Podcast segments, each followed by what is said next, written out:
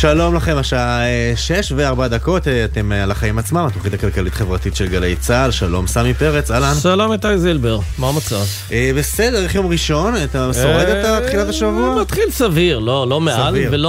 ולא מתחת. סביר זה הטוב החדש, אתה יודע. כן, תשמע. אבל אתה יודע, אני שמעתי בסוף השבוע את אה, שרת התחבורה מירי רגב אומרת שיש לה בשורה טובה לקראת שבת. או, כבר אתה יודע מה הייתה הבשורה? הכינו את החלות, מה כן, הבשורה? שיש סוף סוף תאריך להתחלת הנסיעה של הרכבת הקלה בגוש דן, ב-18 לשמיני.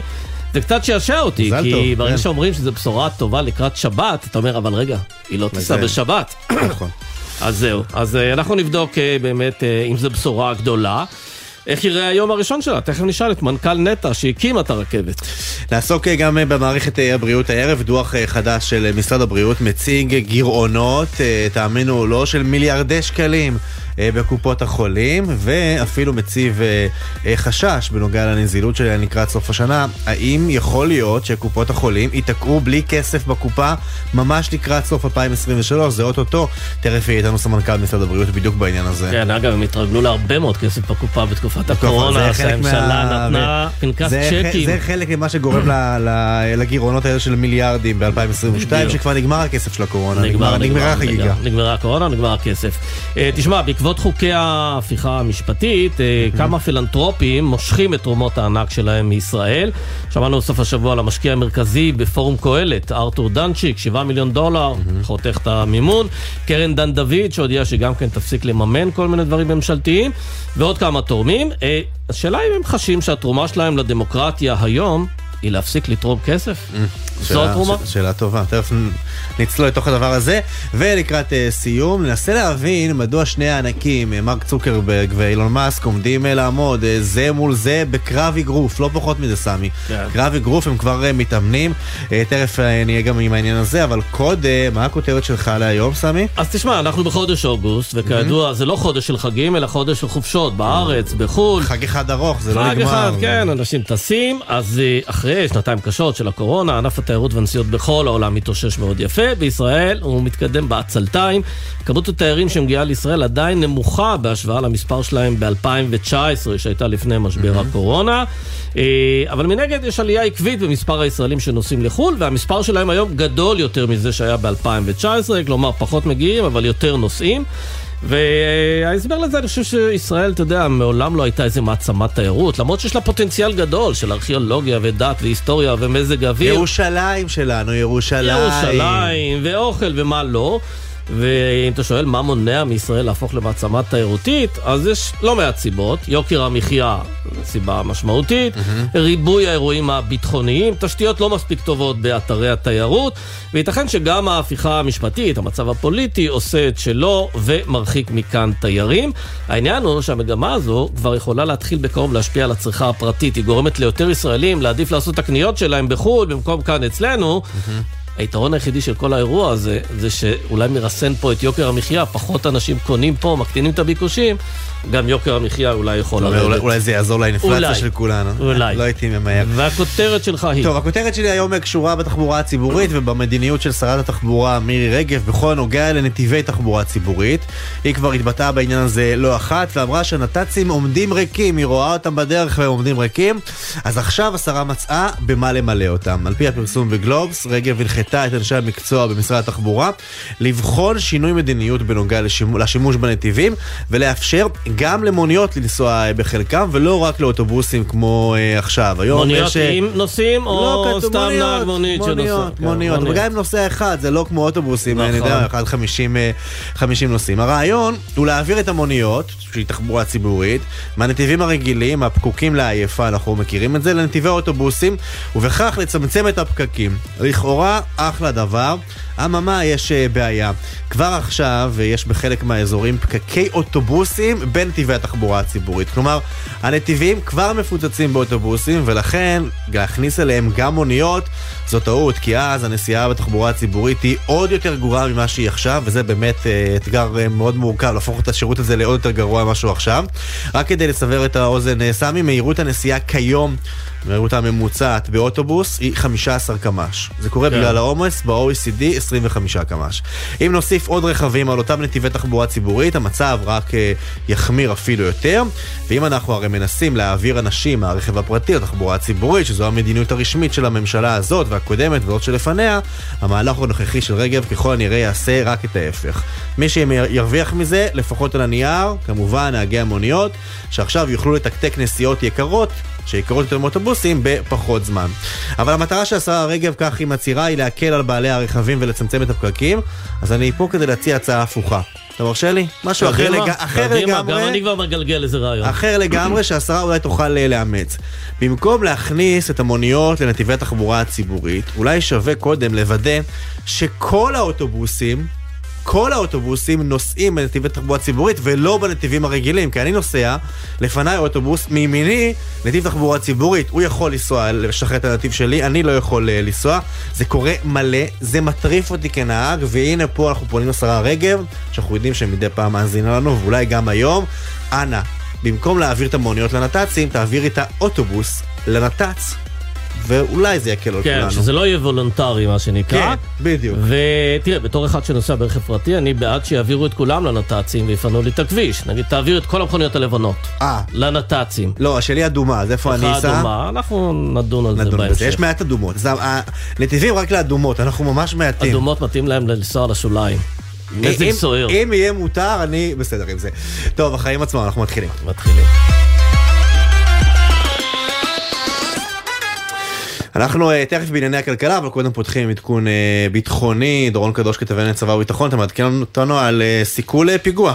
נכון, שלום איתי, שלום סמי, תראו, אה, סיכול פיגוע שיצא כבר לפועל מתוך מחנה הפליטים ג'נין. כוחות הביטחון קיבלו מהשב"כ מידע מודיעיני ממוקד על החוליה שנסעה ברכב, היו בתוך החוליה הזו שלושה מחבלים שכבר היו עם נשק מסוג M16 בדרכם לבצע את הפיגוע, לא ברור בדיוק איפה, אבל אה, זה עניין שעוד אה, ייבדק אה, כנראה בהמשך. בכל אופן, השב"כ מקפיץ למקום כוח של הימ"מ, כוח מיוחד, שמגיע לאותה נקודה בפאתי העיר ג'נין, פותח באש לעבר המחבלים ומחסל אותם. כל שלושת המחבלים חוסלו באירוע הזה. בדקות האחרונות אנחנו מבינים גם מי הוא ראש החוליה, שמו נייף אבו סוויס, הוא תושב מחנה הפליטים ג'נין, בן 26, והוא מוגדר כפעיל צבאי בולט ממחנה הפליטים, שהיה מעורב כבר בעבר בפעילות צבאית נגד כוחותינו, ובקידום פעילות צבאית, שימו לב, בהכוונת גורמי טרור מרצועת עזה. וזה ממש מדגים את הקשר שאי אפשר לנתק אותו בין רצועת עזה ומה שקורה שם,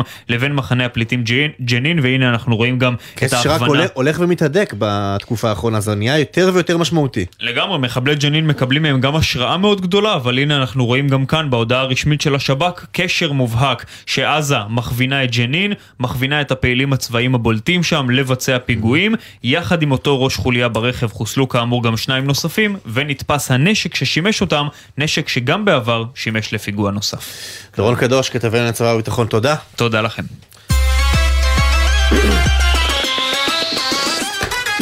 שמע, זה הנה באה מרגש. הרכבת, כן, הנה- כן, באה מרגש, הרכבת. מרגש. אגב, תמיד בדרכנו לתחנה אני פוגש את הרכבת. ברור, היא עוברת פה כל הזמן, כן. מוציאה את העיניים. לא, ואני האמת, אני- כשאני מתקדם, אני אומר, רגע, רגע, אולי הם לא השתלטו עדיין לכל התקלות, אז אני אסע לאט, שלא יקרה איזה משהו. וכדי לדעת אם השתלטו על כל התקלות, אנחנו רוצים לדבר עם אה, חיים גליק, מנכ"ל נטע. ערב טוב. שלום, ערב טוב לכולם, היא באה, באה, היא באה הרכבת. בא. לגמרי. אז, באיחור אה, קל של כמה רק? אה, באיחור, את אה? תראה, אם הולכים לפי החזון לא, של לא, הרצל, איחור של. יותר ממאה שנה, כן? לא, ממש לא. כמה שנים בנו את הרכבת הזו, לפי הערכתכם? זה- זה- אה, האמת זה מרגיש... שש, אה, שבע שנים? זה מרגיש משהו כמו שש, שבע שנים, מתכננים אותה כבר משנות ה-90, אבל כמה בנו? בונים- אותה בשמונה שנים, ואני חושב שכשתראו את הרכבת הזו, כשאנשים יראו מה נעשה מתחת לאדמה, נבנו פה 60 קילומטר של מסילות עם עשר תחנות תת-קרקעיות, אני מניח שאנשים יבינו שזה הישג בלתי רגיל. כן, אז באמת בהמשך להישג הבלתי רגיל הזה, קודם כל אה, היו כמה חודשים שבהם אה, עלו הרבה מאוד אה, תקלות ובעיות, התגברתם על כל התקלות, ברגע שזה מתחיל לנסוע הכל בסדר? קודם- כל מדובר ברכבת מן המשוכללות והבטוחות שיש היום בעולם. אה, חלק מהתקלות שהוגדרו כתקלות זה אה, התנהלות נורמלית של רכבת כזו, שכולנו היינו צריכים ללמוד את ההתנהלות שלה. אה, אנחנו ביום שישי האחרון קיבלנו את האישורים הסופיים, ובזה זה נגמר. אנחנו היום מאושרים לחלוטין לנסוע הן בהיבט של הבטיחות, ובכל ההיבטים האחרים. תשמע, איך... כשאני רואה אבל מה אתם אה, מתכננים לעשות, אחד הדברים שבאמת נראה לי מבאסים, זה שהרכבת הקלה אמורה לעמוד בכמה מקרים בצמתים, והמהירות שלה בקטעים הלא קרקע, לא תת-קרקעיים, יכולה להגיע ברגעים מסוימים ל-20 קמ"ש, שזה יותר לאט מאופניים, האומנם? אז ככה, אז קודם כל יש לנו העדפה ברמזורים, על פי התכנון הרכבת אמורה לקבל 70% העדפה בנסיעות ב... אה, אל מול הרמזורים. למה לא 100% אה, חיים? אם זה באמת מערך הסעה המוני זה הפתרון, למה לא 100% העדפה? מש... משום דבר מאוד פשוט, שוו בנפשכם ששתי רכבות מגיעות בכיוון אה, אה, צולב, כי אז אם אנחנו ניתן העדפה של 100%, אף אחד מכלי הרכב לא יוכל לנסוע. זאת אומרת, אנשים לא יוכלו לחצות את הצומת, ולכן כשאנחנו נותנים את הרכבת הזו, שהיא אין בה הפרדה מפלסית, mm-hmm. אלא נוסעים אה, אה, כלי רכב שמגבירים ועוברים בחצייה שלה, אין שום ברירה אחרת אלא לתת להם אה, אפשרות לעבור. בהעדפה של 100% הם לא יוכלו לנסוע. אבל גם כאן, בואו רגע נזכור מה היה ברכבת ירושלים. גם היא התחילה בהתחלה עם דיבורים על נסיעות איטיות. זה ילך בהתחלה לאט, משום שאנחנו אה, עדיין לא יודעים איך יתנהגו נוסעי הדרך השונים, הולכי הרגל וכולי, ולכן עם הזמן אני מניח שהמהירות תגדל. יחד עם זאת צריך כבר היום לזכור ש-12 קילומטר שנמצאים מתחת לאדמה, המהירות היא מהירות של 80 קמ"ש בלי שום הפרעה, וכך שהמעבר בין צומת גאה מתחת לאדמה לאזור אליפלת שבואכה שדרות ירושלים מהלך של 20 ומשהו דקות. זה שום דבר כשאנחנו עוברים בעצם את המרכז המטרופוליני של תל אביב. כן. תזכיר לנו מה הולכת התדירות של הרכבת, כי אומרים שכל הרעיון שלה שהיא תהיה תדירה מאוד, נכון? זהו, בתכנון היה שלוש דקות, כל שלוש דקות, ועכשיו זה כל עשר דקות? לא בתכנון. כל רכבת בעולם, גם הרכבת הזו, אסור לה שתיפתח במילוי כל העוצמה שלה, משום שאנחנו צריכים ללמוד, אנחנו עוד לא יודעים איך מתנהלים הנוסעים. אנחנו לכן מריצים כרגע 26 רכבות מתוך 36 רכבות על הקו. המערכת תוכנה ל-36 רכבות, אבל כדי לאפשר את הכניסה המסודרת של המפעיל ושל כל האחרים לטובת העניין הזה, אנחנו צריכים בהחלט לתת לה זמן. זה אומר שכל כמה זמן תהיה רכבת? זה אומר שבמקטעים העיליים התדירות תהיה כל עשר דקות, במקטעים התת-קרקעיים כל שש דקות, ומהר מאוד, תוך מספר חודשים קצר, אנחנו נרים או נוסיף את מספר הרכבות הנוספות. אנחנו עתידים להגיע בסופו של דבר לסדרי גודל של בין 4 ל-5 דקות במקטעים העיליים ובין קרוב לשלוש וחצי דקות במקטעים התחתיים. כל רכבת כזו זה 500 נוסעים. אבל, אבל אתה יודע, חיים, אחת הבעיות של התחבורה הציבורית בישראל בכלל זה האמינות. כי כתוב לי באפליקציה שאוטובוס יגיע והוא לא מגיע. למה שזה יהיה שונה ברכבת מלבד באמת התעדוף שיש לכם והמסלולים שיש לכם? האם, האם זה יהיה שירות באמת אמין שאני אוכל להסתמך עליו כשאני ממהר לפגישה בעבודה באמצע היום? השאלה שלך היא מצוינת והכנתי שקף. התשובה היא משום שהמערכת המערכת אה, בעצם מופעלת על מערכת איתות אוטומטית. למעשה מתחת לאדמה רכבת נוסעת כמעט ללא נהג. הוא פותח וסוגר דלתות ונותן אה, אישור ליציאה מן התחנה, אבל הרכבת מביאה את עצמה לתחנות. מייצרת את המהירות שלה באופן אוטומטי. Mm-hmm. אם לא היו לנו צמתים, 51 צמתים, הייתי יכול להתחייב על תדירות ב-100%. אבל יש. צמתים מלאים. אז, אז מתחת לאדמה אנחנו לא רואים שום בעיה. אה, יחד עם זאת, אם רכבת תתעכב לנו מעל אדמה, היא תמשוך אחרי הזנב אה, אה, שמה שנקרא לא יאפשר לאחרות לנסוע. יחד עם זאת, המערכת היא כל כך משוכללת, אין אותה בארץ, שהיא יודעת להחזיר את אה, מסלול הרכבות לפי הטיימטייבל, או לפי המבנה הראשוני שהותחל. בוא נאמר רכבת אחת נתקעה בשביל שציפינו שנוסעים יעלו ב-30 שניות והם עלו בדקה. Mm-hmm. אז אתם מבינים, מאחר ואנחנו רוצים על מסילה שהרכבת שנמצאת מאחוריה תתעכב. אנחנו, יש לנו היום מערכת אוטומטית שיודעת להחזיר, למהר את אחת הרכבות, להאיץ את הרכבות האחרות, כך שמהר מאוד להחזיר אותן. יודעים, לגשר על הפער הזה, על הדחייה, על העיכוב ברכבת אחת ביחס לאחרות. לח, לחלוטין, לכן זו רכבת מאוד מאוד מאוד אמינה. Mm-hmm. ברור לכל שהבחירה של האזרח או הנוסע לנסוע בה אך ורק אם השירות יהיה שירות מיטבי, ועל כך כרגע חברת נטע עובדת, אחרי שסיימנו את עבודת ההקמה כן. המאוד מאוד מורכבת. אז בעניין הזה, לשלב... חיים, אם uh, התחזית היא ל-70 מיליון נסיעות בשנה, uh, אתה יכול להעריך מאיפה יבואו הנושאים האלה? האם זה יבוא מאנשים שמשתמשים היום באוטובוסים, בקורקינט, או אנשים שישאירו את הרכב הפרטי בבית ויעלו על הרכבת? כמובן, שאיפת משרד התחבורה אה, היא להסדיר אה, אלטרנטיבה לנסיעות ברכבים פרטיים. ברור לכל שככל ויתווספו הקווים הנוספים, הירוק והסגול, וייתנו סדר גודל של 225 מיליון נוסעים בשנה, או 750 אלף נוסעים ביום, אנחנו נתעדף את הרכבת על פני כל כלי אחר. נכון ומתי זה יקרה? אז הירוק, הסגול יהיה בשנת 27, הירוק יהיה בשנת 28, אבל אז... אנחנו מדברים על 750 אלף נוסעים ביום. זה לפני, עיכובים אופנתיים של כן. שנתיים. לכל קו. אז, לכל אז כיוון. תראו, אני, אני, אני מוכרח להיות אה, אה, הגון ולומר שאנחנו למדנו, אבל בסופו של דבר אנחנו כאן כדי mm-hmm. ללמוד ולעשות טוב יותר. אנחנו הפקנו הרבה מאוד לקחים. אחד הלקחים המרכזיים שאנחנו מדברים מול זכיין, בשונה מהקו האדום שאנחנו ניהלנו אותו ממש בכוחות עצמנו, והיו שם שבע חברות שהיינו צריכים mm-hmm. לייצר איזשהו ממשק ביניהם. כרגע שיש זכיין, היכולת שלנו להביא את הקו הזה די לסיום הוא הרבה הרבה יותר גבוה. למה, למה אבל אי אפשר לזרז את זה, חיים? למה, לא יודע מה, שיעבדו 24 שעות, שיאיצו יותר? זה ליד ש... הבית של אנשים, כן, זה... כן. מהרבה מאוד סיבות, בעיקר סיבות בירוקרטיות. כשאתה אומר לי תעבדו 24 שעות ביממה, רוב העיריות לא מסכימות שאנחנו נעשה את זה, אחד. כשאתה אומר לי תעבדו במקביל, אז יש לנו תיאום של הרבה מאוד גופים כמו מקורות, חברת חשמל, חברות הסלולר mm-hmm. למיניהם. התיאום ביניהם הוא תיאום מאוד מאוד מורכב והוא לוקח הרבה מאוד זמן. תראה, אבל אין חולק שזה סבל גדול אה, כשעבודות הבנייה האלה בערים. אז אם אפשר לקצר את הסבל הזה, למה העיריות לא אומרות אני, מעדיף, אני מעדיפות פרויקט של ארבע שנים ולא של שמונה שנים? משום שאנחנו מדברים על הרבה מאוד עיריות שצריכות לעבוד במקביל, שלכל אחת מהן יש אינטרס נפרד. Mm-hmm. צריך לשים את זה על השולחן. אנחנו כן. מתמודדים בחברת נטע עם אחד מהדברים היותר מורכבים, וזה לתאם בין כולם. כן. ואל תשכח שמעל זה יש לך את רשות העתיקות, ויש לך את פקיד היערות, ויש לך כל מיני גורמים כאלה ואחרים שיש להם זכויות וטו. כן, אבל דווקא בגלל שמדובר בפרויקט לאומי, אין איזה גורם מתכלל שיודע באמת... לזרז חסמים גם עבורכם? אז עברה עכשיו בכנסת אה, חקיקה של חוק התשתיות שנותן לנו איזושהי העדפה. Mm-hmm. יחד עם זאת, אני עדיין טוען שאם לא תקום איזושהי רשות בעל סמכות אה, של הכרעה להוביל את הגופים האלה לידי מיצוי, אנחנו mm-hmm. עדיין נמצא את עצמנו רצים אחרי הזנב של עצמנו. חיים, תגיד, אה, כרגע בהרכב הפוליטי של הממשלה הזו, היא לא תיסע בשבת, הרכבת הזו. השאלה, שתי שאלות בעצם בעניין הזה. האם זה אומר שמעכשיו, זה, זה התקדים שנקבע וזה הסטטוס קוו, וגם שני הקווים הבאים וגם שלושת קווי המטרו לא ייסעו בשבת? שבת, כי בימים אלה נקבע התקדים.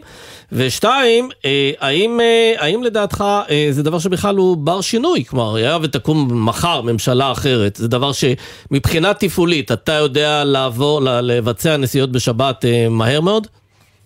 אני אומר את הדברים בצורה מאוד מאוד פשוטה. חברת נטע היא חברה ממשלתית. היא כפופה לממשלת ישראל והיא תפעל בדיוק לפי הוראת הממשלה, חד וחלק. אנחנו לא צד במשוואה הזו, אנחנו לא קובעי עמדה במשוואה הזו, אנחנו מבצעי פעולה. אוקיי. כך נעשה בכל ממשלה.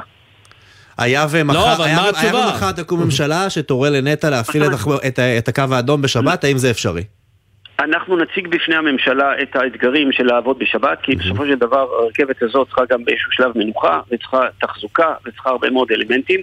אנחנו נציג לממשלה, כשתרצה לנסוע בשבת, את המשמעויות הנלוות לעניין הזה. אגב, אתה יודע, בכל בירות העולם, רכבות לא כן, נחות בשבת. לא נחות. עובדות. אולי בתדירות לא, פחותה ביום אני, ראשון. אני, אני, אני חושב שתשובתי ברורה. אני חושב שתשובתי קובעת בצורה חד משמעית שאנחנו כפופים לממשלות ישראל לסוגיהם, לתקופותיהם. ואנחנו נפעל כלומר, אז אני, אז אני רק, רק לראות שהבנו נכון, אתה בעצם אומר לנו, אם אה, תבוא ממשלה שתורה לפתוח את הקו האדום גם בשבת, אנחנו נוכל לעשות זאת. אני לא אמרתי נוכל, אנחנו נסביר לממשלת ישראל, לממשלת ישראל דאז מה המשמעויות. נדמה לי אגב שהסברתם באחד הגלגולים הקודמים, הסברתם שזה ייקח שנה כדי לבוא ולבצע נסיעות בשבת מהרגע שאומרים לכם אוקיי? בגלגולים הקודמים לא בדיוק אה, אה, הסברנו כך, הסברנו mm-hmm. הרבה יותר מפורט, מפורט ומפורש, שיש הרבה מאוד מגבלות שהן לא רק מגבלות של זמן, אלא מגבלות טכניות, mm-hmm. אבל כפי שאמרתי, כשתגיע השעה okay. אוקיי. והממשלה תחפוץ, אנחנו כמובן נתייצב ונעשה את הדברים כפי שיראו לנו. אתם כבר קיבלתם בעצם ממשרד התחבורה את אישור ההפעלה לקו האדום, נכון? אנחנו נקבל אותו בסוף השבוע הזה, אבל אנחנו mm-hmm. כאילו כבר שם. זאת אומרת, אוקיי, אם, אם אתם מקבלים אותו בסוף השבוע הזה, למה אנחנו מחכים ל-18 לחודש? למה לא לפתוח ביום ראשון שבוע הבא? משום, משום שזה עסק מאוד מאוד מורכב לעבור מהשלב שבו בעצם המפעיל מקבל הוראה, המפעיל הוא פועל מטעמנו, חברת יבל. Mm-hmm. מרגע שהוא מקבל את ההוראה הוא צריך להתארגן בצורה הרבה הרבה אינטנסיבית במעבר בראש.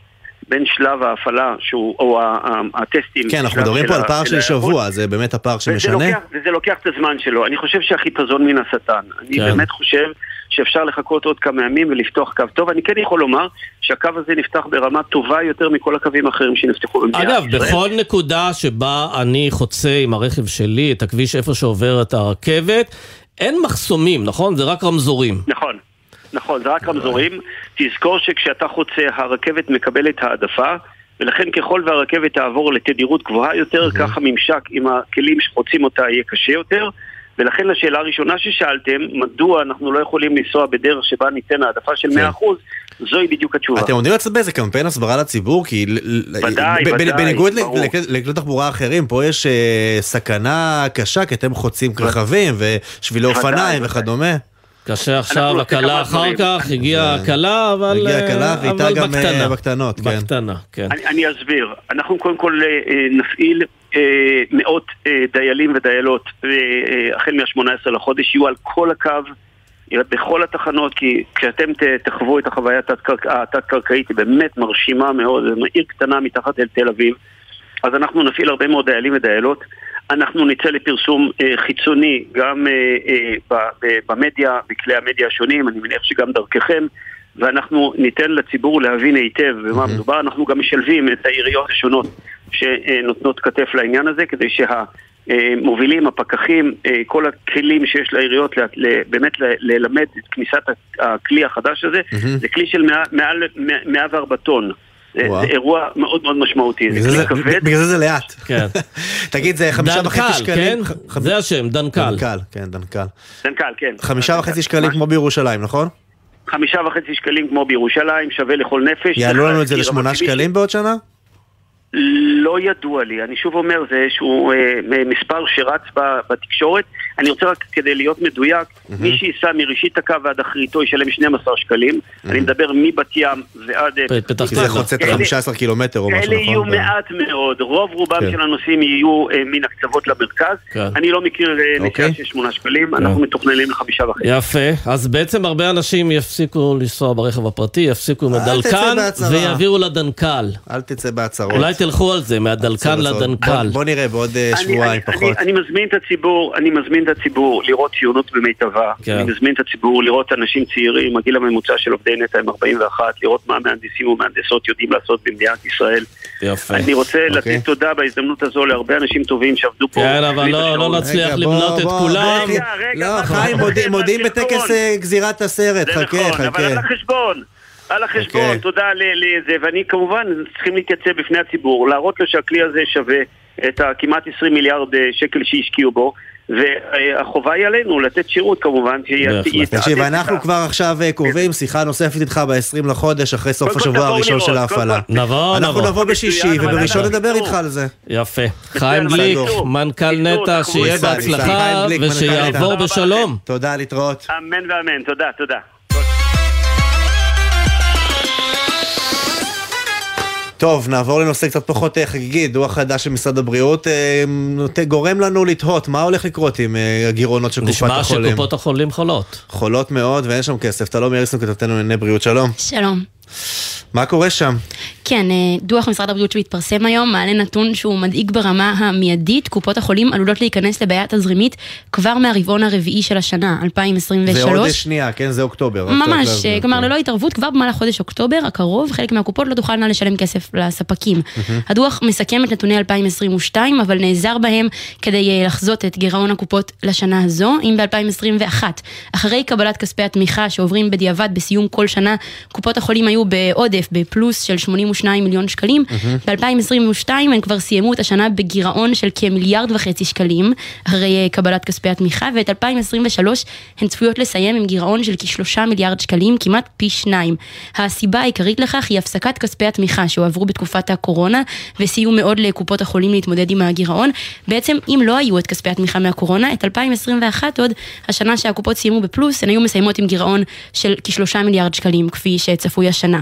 נחזור רגע לגירעון של 2022, שעמד על כמיליארד וחצי שקלים, מתוכם הגירעון של קופת חולים כללית, הקופה הגדולה ביותר, שמבטחת יותר מחצי מתושבי המדינה, עמד על מיליארד ו-45 מיליון שקלים, הגירעון של מאוחדת עמד על 414 מיליון שקלים, והגירעון של לאומית עמד על 116 מיליון שקלים. נגיד שמכבי סיימה דווקא בעודף של 39 מיליון שקלים.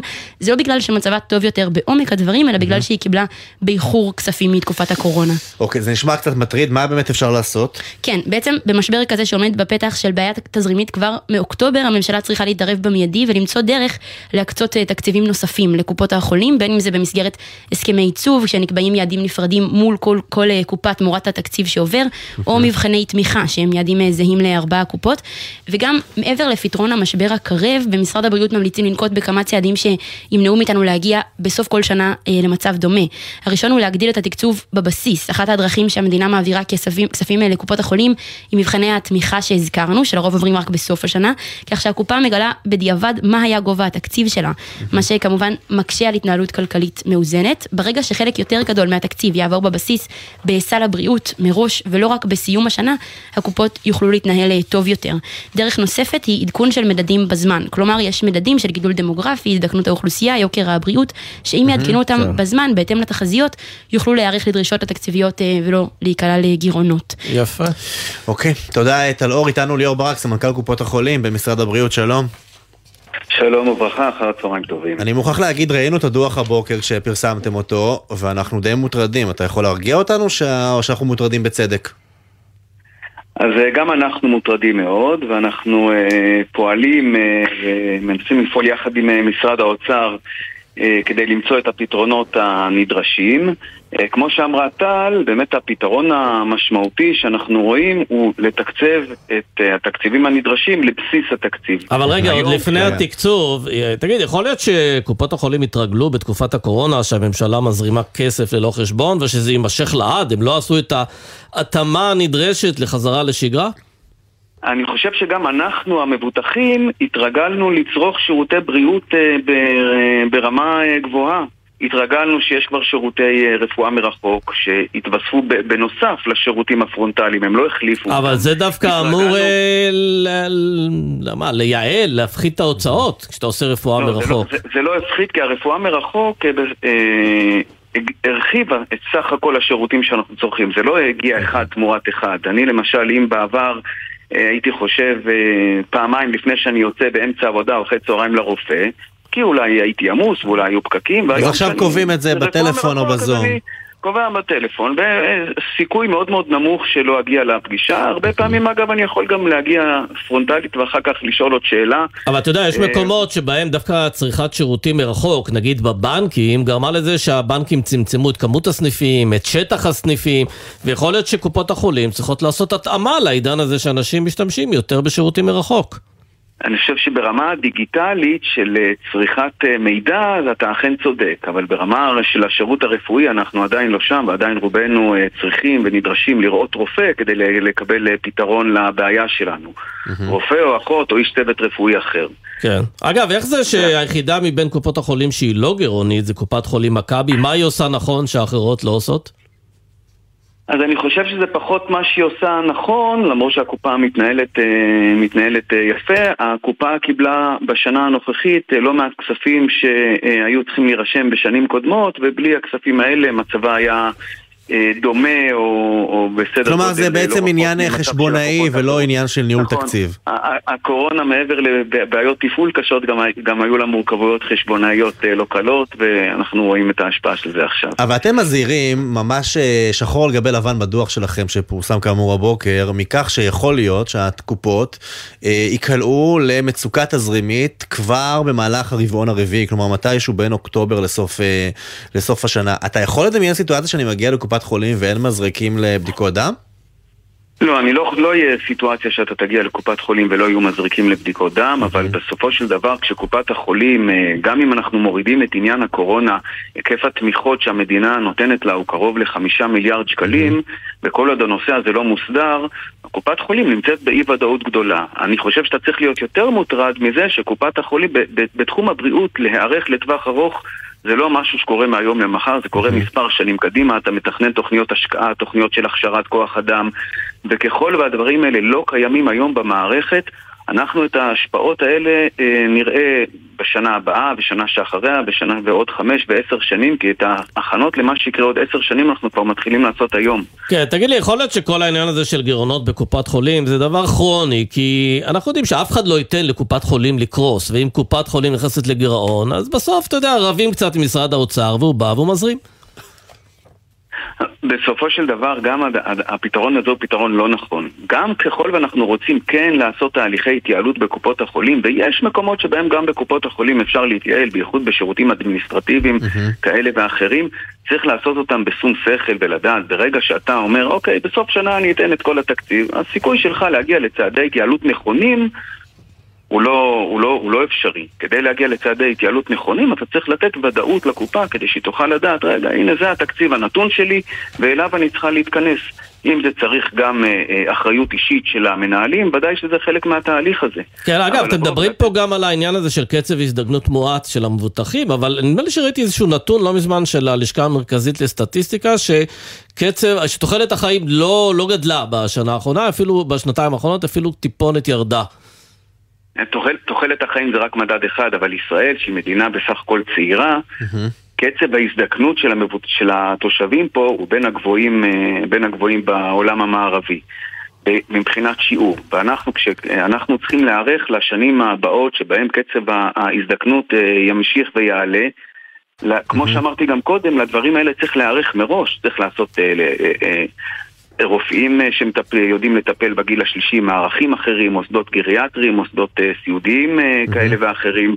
בשביל זה צריך להיערך מראש. אגב, אנחנו מראים בדוח שהרבה החלטות נכונות שקיבלה הממשלה בעשור האחרון על עדכון המדדים של הקופות.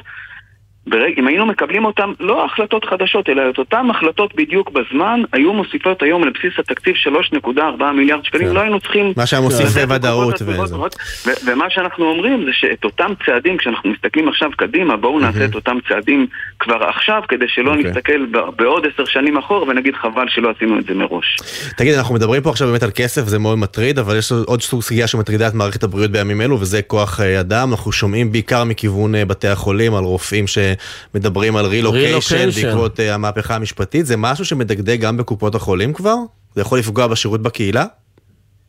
אני חושב שקופות החולים אה, ערוכות אה, ונערכות למחסור שהוא מחסור כרוני אגב, בישראל יש מחסור בכוח אדם רפואי זה לא מהיום והקופות עושות כל היום צעדים כדי להרחיב את מתן השירותים, כמו גם משרד הבריאות, אה, אם זה... לא, השאלה אם, את, אם, אם אתם כרגולטור, כרגולטור של קופת החולים, שומעים מהן גם על החשש שלהן שהן מאבדות רופאים לטובת אה, ניו יורק, ניו זילנד. אה, אנחנו עדיין לא, לא בשלב הזה, ואנחנו, משרד הבריאות עם היד על הדופק בעניין, והמנכ"ל נמצא בשיח שוטף עם, עם הארגונים השונים. אוקיי. ליאור ברק, סמנכ"ל אה, קופות החולים במשרד הבריאות, אה, תודה, להתראות. תודה לכם. אנחנו יוצאים, אה, סמי, להפסקה קצרה, שתי דקות. ומיד אחרי זה, קרבות, דוד אמסלם נגד מיכל רוזנבוים, ואילון מאסק נגד מרק צוקרברג. מה זה, אנחנו... זה אחד משקל כבד, אחד משקל נוצה? WFF, איך זה קראו לזה כן, פעם? כן. אני לא זוכר. בקיצור, עוד קרבות. שתי דקות וחוזרים.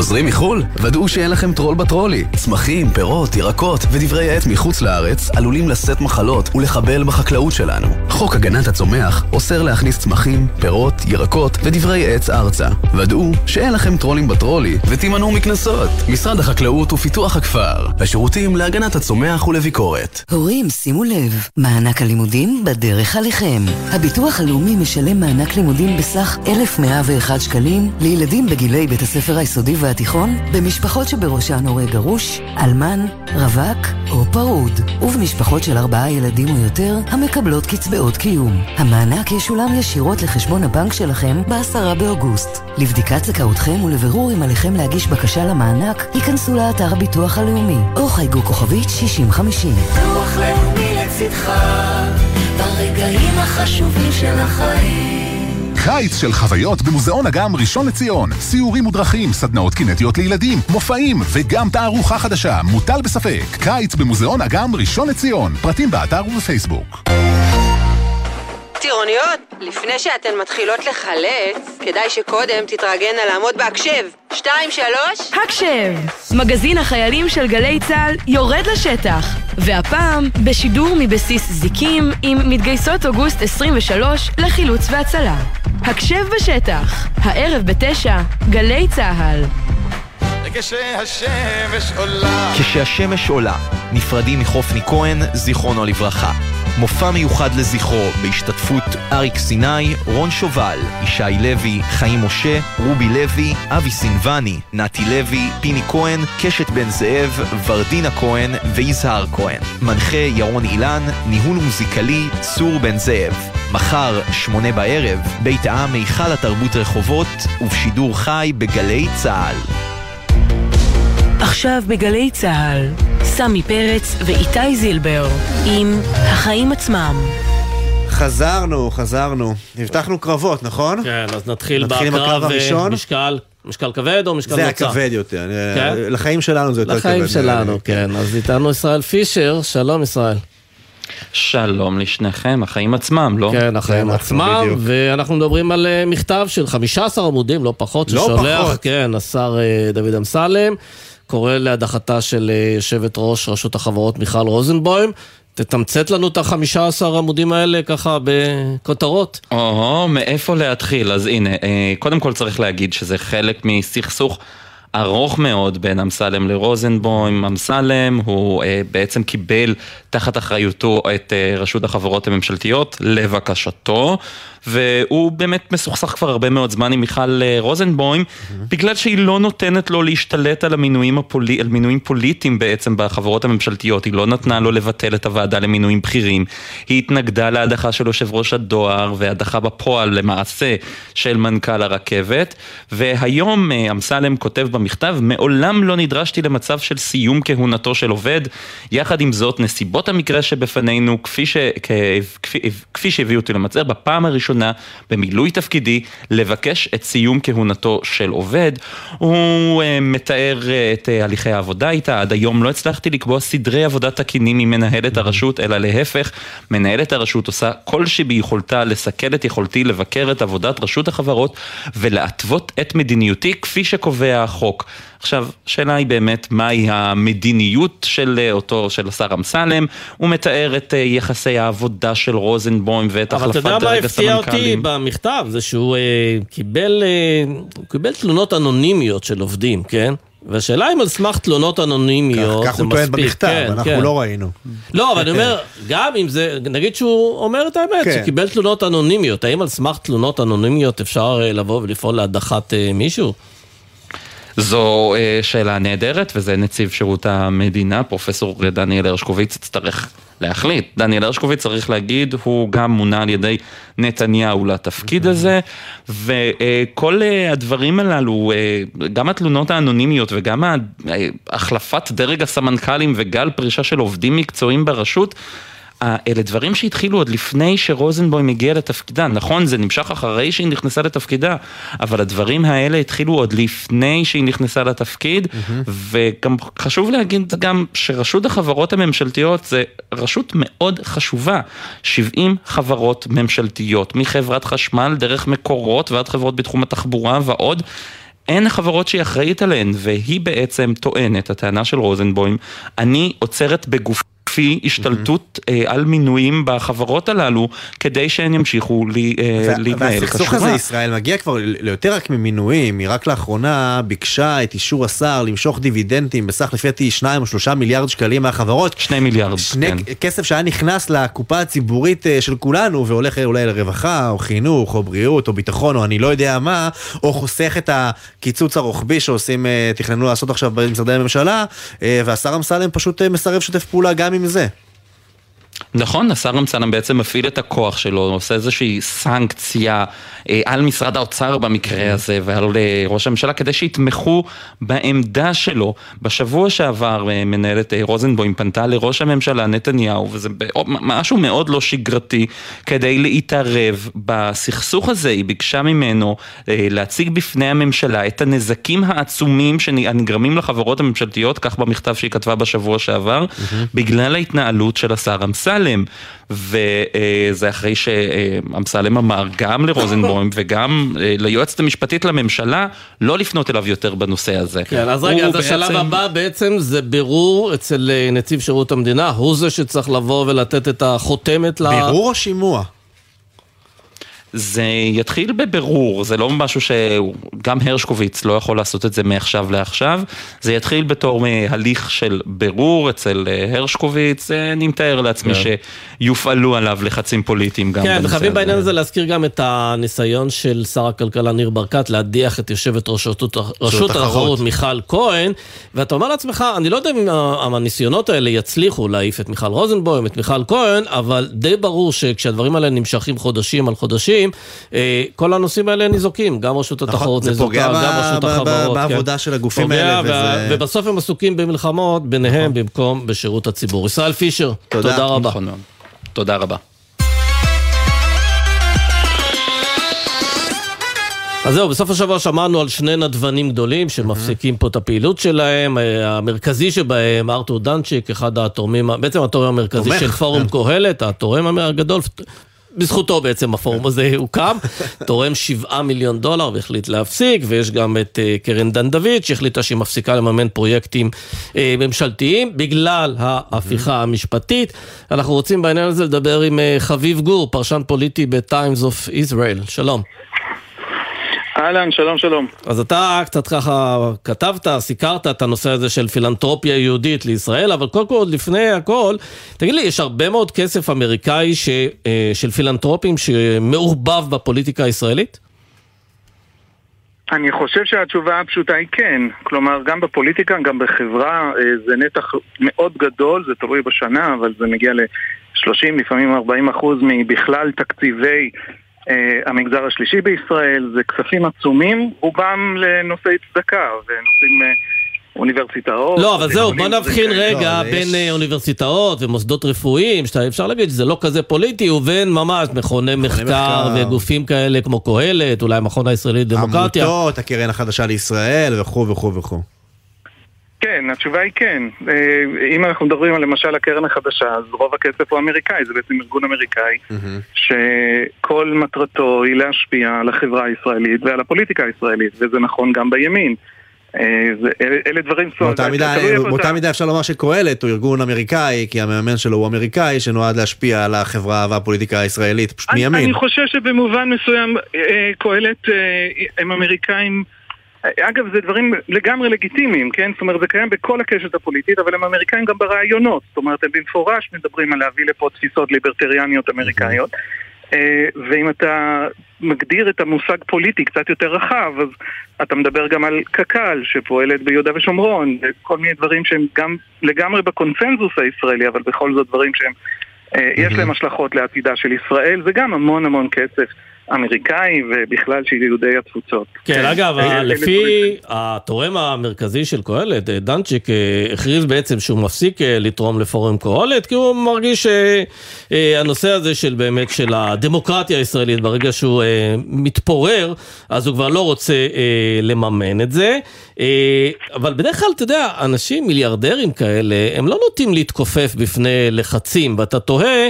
איך זה שהם הם לא אוהבים גם שאומרים להם מה לעשות עם הכסף שלהם, אז איך זה שהוא נכנע ללחץ הזה שהפעילה עליו גם הקהילה וגם מפגינים ישראלים שם בארצות הברית, אתה יכול להבין את זה? אני- לא חושב שהם אנשים אה, שנכנעים ללחץ, אני חושב שרובנו אנשים שלא ייכנעו ללחץ כזה או אחר, בהחלט אם יש לנו דעה מאוד מאוד אה, מגובשת לגבי מה שצריך לקרות בישראל או בכלל אה, בפוליטיקה גם בארצות הברית. אני חושב שהם לא נכנעים לזה, הם באמת, אה, יש אנשים שתרמו לנושא הזה, שנבהלו ממה שקרה, זאת אומרת, הם, זה, זה, גם האופוזיציה ל- ה- ההתנגדות וההפגנות וכל הדברים האלה הם הפתיעו לגמרי, אגב, את הימין הפוליטי הישראלי, שלא לדבר על התורמים מחו"ל. אז אני חושב שכן, יש פה איזשהו, אמ, איזשהו ניסיון להגיד ש... הוא בעצמו לא רוצה לתרום לתחושה שיש פה שסעים הולכים וגדלים בחברה הישראלית. לא, הטענה אומרת אה, שהנה, הצית את הגפרור ועכשיו בורח מהבית הבוער. אגב, הוא אומר את זה בעצם, הוא מסר לאדריאן פילוט בכלכליסט, הוא אמר, כאשר חברה הופכת למפוררת באופן מסוכן, אנשים צריכים לחבור יחד לצורך שמירה על הדמוקרטיה. הוא לא ידע שהכסף שהוא משקיע בקהלת הוא הגורם המרכזי שבאמת אה, קידם פה את ההפיכה המשפטית? אה, אתה מביא אותי למקומות, אה, תשמע, אני אגיד את זה נורא פשוט. אני לא חושב שקהלת ציפו שככה הדבר הזה יתגלגל. אני לא חושב שביבי נתניהו ציפה שככה הדבר הזה יתגלגל, על אחת כמה וכמה. אגב, אני מגיע להפגנות וסוקר את ההפגנות ומדבר עם מפגינים, אני חושב שהמפגינים נורא מופתעים כמה שהם החזיקו מעמד, כמה שהדבר הזה, הם הצליחו לה, להרים התנגדות נגד הרפורמה הזאת. אז אני, אני חושב שכן, החברה הישראלית, מה שקרה בשבעה, שמונה החודשים האחרונים, הפתיע את כולם, ואתה רואה את זה בפילנטרופיה, שמגיעה מארצות הברית לכל מיני מקומות פוליטיים ול- ולשיח הפוליטי ולניסיונות להשפיע על אגב, הפוליטיקה כשהם. תורמים... הרבה מהפילנטרופיה אלה הם אוהבי ישראל, והם אומרים, רגע, רגע, לא, לא, הכוונה לא הייתה... לא, לא לכך פיללנו. כן, זהו, אבל כשהם תורמים, מה המניע המרכזי שלהם? הם רוצים להשפיע על איך שישראל נראית, או שזה גם עניין של כבוד, ואתה יודע, איכשהו, אתה יודע, הם עשו הרבה, אז אומרים, בוא ניתן קצת וגם ל- קצת אני אגיד, למדינה אה, הקטנה שם וגם אני במזרח אגיד, התיכון. חוקי- חוקי המס האמריקאים גם שמה- מאפשרים שם... מכירים את זה אה, ב- מכירים בהוצאה, כן. חוקי המס האמריקאית בהחלט עוזרים לתרומות, אבל הם לא הסיבה לתרומות, כי בכל זאת יותר קל להשאיר את הכסף אצלך בדרך כלל. אה, לא, יש, יש, אה, ה- המניע העיקרי הוא זהות. יש בארצות הברית מאות אלפי בתי אב שתורמים לישראל בכל מיני סוגים וארגונים.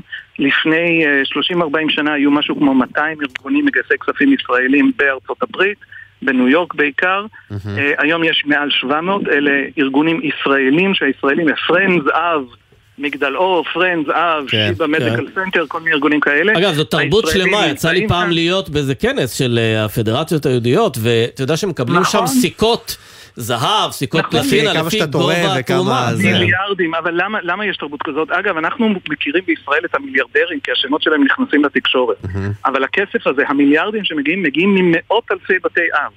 זה לא סיפור של מיליארדרים, הסיפור של הפילנטרופיה היהודית האמריקאית זה פשוט עולם יהודי שכל העולם היהודי הזה לא מתקיים אם אין תרומות, אז תג- כולם תורמים. תגיד רגע, בוא... ולכן תורם תורם, הוא בעצם עושה מה- תהליך שהוא מרגיש שהוא מזדהה עם ישראל. אגב, רובם עושים את זה. דיסקרטי ואנונימי, או דווקא בשמם הם מעדיפים להזדהות? אה, גם תלוי וגם. זאת אומרת, כשאתה מדבר על, אה, תלוי בגודל, אבל גם כשאתה מדבר על אה, נגיד הקרן החדשה, קח את זה משמאל, זה זה זהה לימין.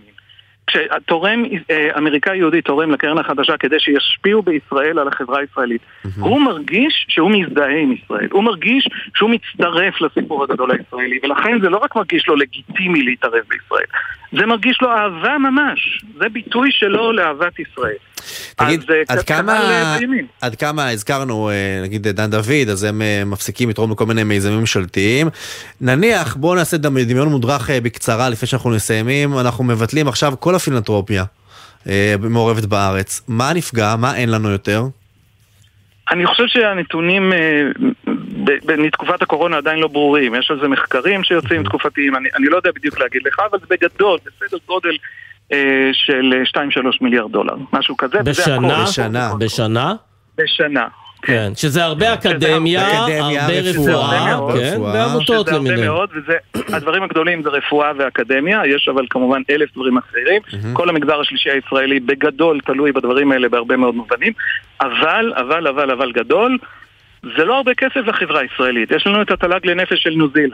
כן, לפני... האמת זה נשמע, חביב, כמעט בסדרי גודל של הסיוע הביטחוני כן, האמריקאי, לך תסביר את זה 3.8 לאוניברסיטה ש- מיליארד שכל דולר. מדרגה היא על שם כן. נדבן שתרם.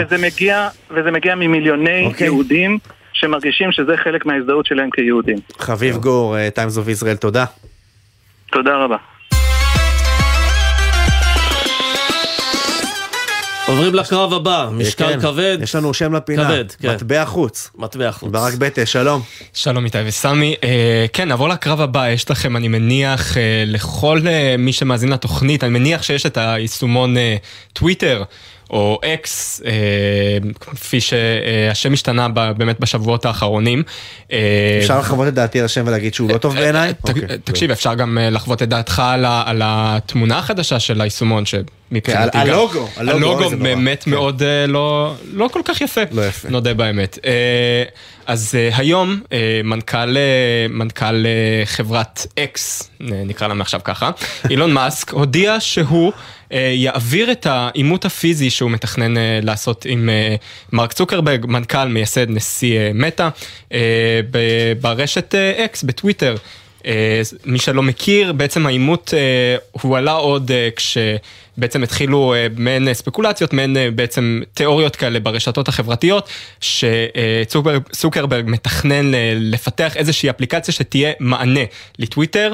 אה, בסופו של דבר אנחנו מכירים, יצא פרדס, לא יודע עד כמה זה תפס חזק באמת אצל אה, אנשים, אני יכול לומר שאני הורדתי את היישומון ואחרי ככה כמה ימים זה קצת לא. בהתחלה הם הראו איזה 50 מיליון אה, בימים נכון, נכון, הראשונים, באמת אבל היה, זה הייתה דעיכה משמעותית. זה אה, דעך, וזה באמת הרבה מומחים העריכו שזה מה שיקרה, שיהיה את ה... סמי עוד לא עבר לטרץ אה, לפי דעתי. לא, עוד לא עבר. עוד לא לא. עבר, אה, אז באמת אה, הוא הודיע שזה יועבר אה, בשידור חי.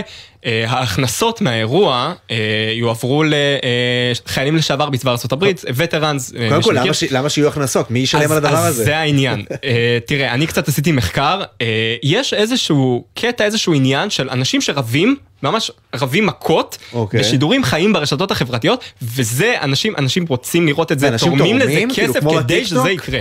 וואו. עכשיו, אה, הדוגמה הראשונה שנזכרתי בה היה, היו שני יוטיוברים אה, מאוד גדולים, כסאי ולוגן פול, שגם עשו את אותו האירוע, ההיאבקות, אה, בשידור חי הם ביוטיוב. ממש הולכים, אילון מאסק ומרק צוקרברג נכון, להתאבק נכון, נכון. פיזי. אה, מרק צוקרברג, זה, זה ככל הנראה מה שיהיה, מרק צוקרברג העלה ממש תמונה שלו ללא חולצה אחרי אימון ג'ו-ג'יצו. אה, צריך להגיד, הביא שם קוביות וזה, האיש נכון, נראה נכון. חננה, אבל יש שם יש שם אבל גוף. שם צוקרברג. יותר צעיר לדעתי. אנשים נכון. ממש הזהירו את אה, אילון מאסק בטוויטר, ממש תהיגו אותו ואמרו, תשמע, הוא, אה, אה, מרק צוקרברג התאמן, תשקול מחדש את ההצעה שלך. מתי זה קורה? מתי לשים ביומן? עדיין לא יודעים, עדיין לא יודעים. מה, זה יוכ- ה foreplay הארוך בתבל, אני לא זה, יכול את זה זה כבר. יוכרז מתישהו, זה באמת ה foreplay הארוך בתבל, זה יוכרז. אני מניח שהם בעצמם עדיין מנסים להבין איך וכמה עלויות הם באמת רוצים, כמה רווחים הם רוצים שיהיו להם מהאירוע הזה. אה, ואני מניח שאנחנו נגלה אבל. יהיה אירוע, יהיה מכות? אני, תשמע, אני מקווה ל, ל, ל, לצורך ה, באמת הצפיות והרייטינג שיהיה משהו, כי הם עשו לנו שמע, כזה אם לא הייפ. יהיה מכות בסוף, סליחה, אני לא כן, חובב זה היאבקויות, לא ואני שווה. נגד אלימות והכל בסדר וזה, אבל הם שני הענקים האלה, המיליארדרים, מבטיחים לנו מכות כבר חודשים. כן. אני מבקש, ייכנסו לזירה, עדכנו אותנו, אם אני אפשר... רק אעדכן במשפט שכנראה כשיש לך המון המון כסף, אז אתה, כן, יש לך נכון. גם הרבה זמן פנוי. כן, נכון. יפה. טוב, ברק נגמר. הזמן הפנוי, ברק בטש, תודה. נודה לך, גם. אתה הפקת עם אורי שילון, הביצוע הטכני ליאור רונן, בפיקוח הטכני אילן גביש, עורך הדיגיטל שי ישראל, מיד אחרינו הוצאת הביטחון עם טלי ליפקין שחק. שערו איתנו. תודה לך איתי. תודה סמי פרץ, אה, להתראות מחר בשש, אה, עוד החיים עצמם, תבואו. בהחלט. ביי.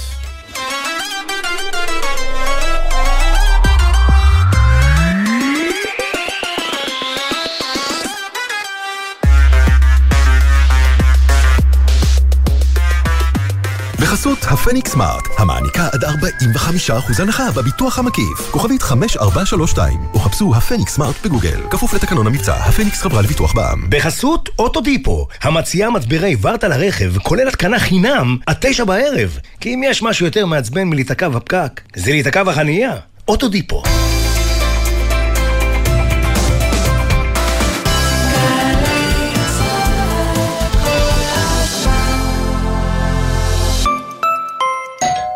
אה, אורי חזקיה! שקע ותקע? מכבודנו ובעצמנו. מצטער, זה לא זמן טוב. בדיוק עברתי דירה, ואני צריך להתקשר לחברת החשמל, לעדכן פרטים. להתקשר?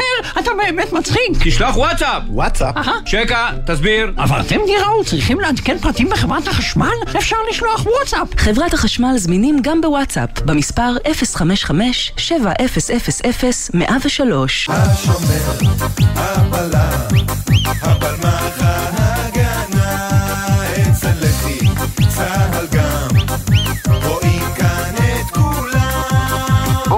המשפחה למוזיאונים של משרד הביטחון להכיר את ההיסטוריה של היישוב העברי מראשית הציונות ועד הקמת מדינת ישראל וצה"ל. תערוכות וסיפורי גבורה במוזיאונים של משרד הביטחון ברחבי הארץ. חייבים לבוא לראות המוזיאונים של משרד הביטחון. חפשו אותנו בגוגל. מגיש אגף משפחות, הנצחה ומורשת במשרד הביטחון. אייל! בוא תוריד את הזבל! זה לא מלון חמישה כוכבים! נמאס לכם לגור אצל ההורים ואתם רוצים תואר ראשון חינם? אילת רילוקיישן. גם תואר ראשון חינם במגוון תחומים. גם עבודה שווה במלון מפנק. גם מגורים במחיר מצחיק. וגם חוויות לכל החיים. לפרטים חפשו עכשיו בגוגל אילת רילוקיישן. תואר ראשון חינם. מספר המקומות מוגבל. עיריית אילת והתאחדות המלונות אילת. רילוקיישן עלק! יזמים וקבלנים, קחו רגע שקט והקשיבו לים. הוא קורא לכם. הוא קורא לכם שלא להחמיץ את המכרז החדש של רשות מקרקעי ישראל ברובע שירת הים בנתניה. לאחר שיקום הקרקע והחזרת החוף לציבור, יצאנו לדרך. שמונה מתחמים למגורים, תיירות ופנאי, במיקום מושלם ברצועת החוף בנתניה, עם ים של אפשרויות. יזמים וקבלנים, אל תחמיצו את ההזדמנות. לפרטים ולהגשת הצעות, היכנסו לאתר רמי. מועד אחרון, 14 באוגוסט. רשות מקרקעי ישראל. אחותי, על מה את מסתכלת? שימי לב לכביש. כאן רבת קריסטינה וידצקה, שוטרת צבאית מהיחידה המרכזית לפיקוח תעבורה. אני יודעת שיש לך הרבה להספיק, כי יצאת הביתה רק לכמה ימים. אבל בחייך, כשאת על הכביש, שימי את הטלפון בצד והתרכזי בנהיגה. אין הודעה חשובה מספיק ששווה את החיים שלך. את הווייז אפילו לפני הנסיעה, ואל תתני לשום דבר להסיט את העיניים שלך מהכביש. כי בשנייה אחת אפשר לאבד שליטה על הרכב ולהיפגע. אני סומכת עלייך אחותי. גם אני מחויבת לאנשים שבדרך עם הרלב"ד. מיד אחרי החדשות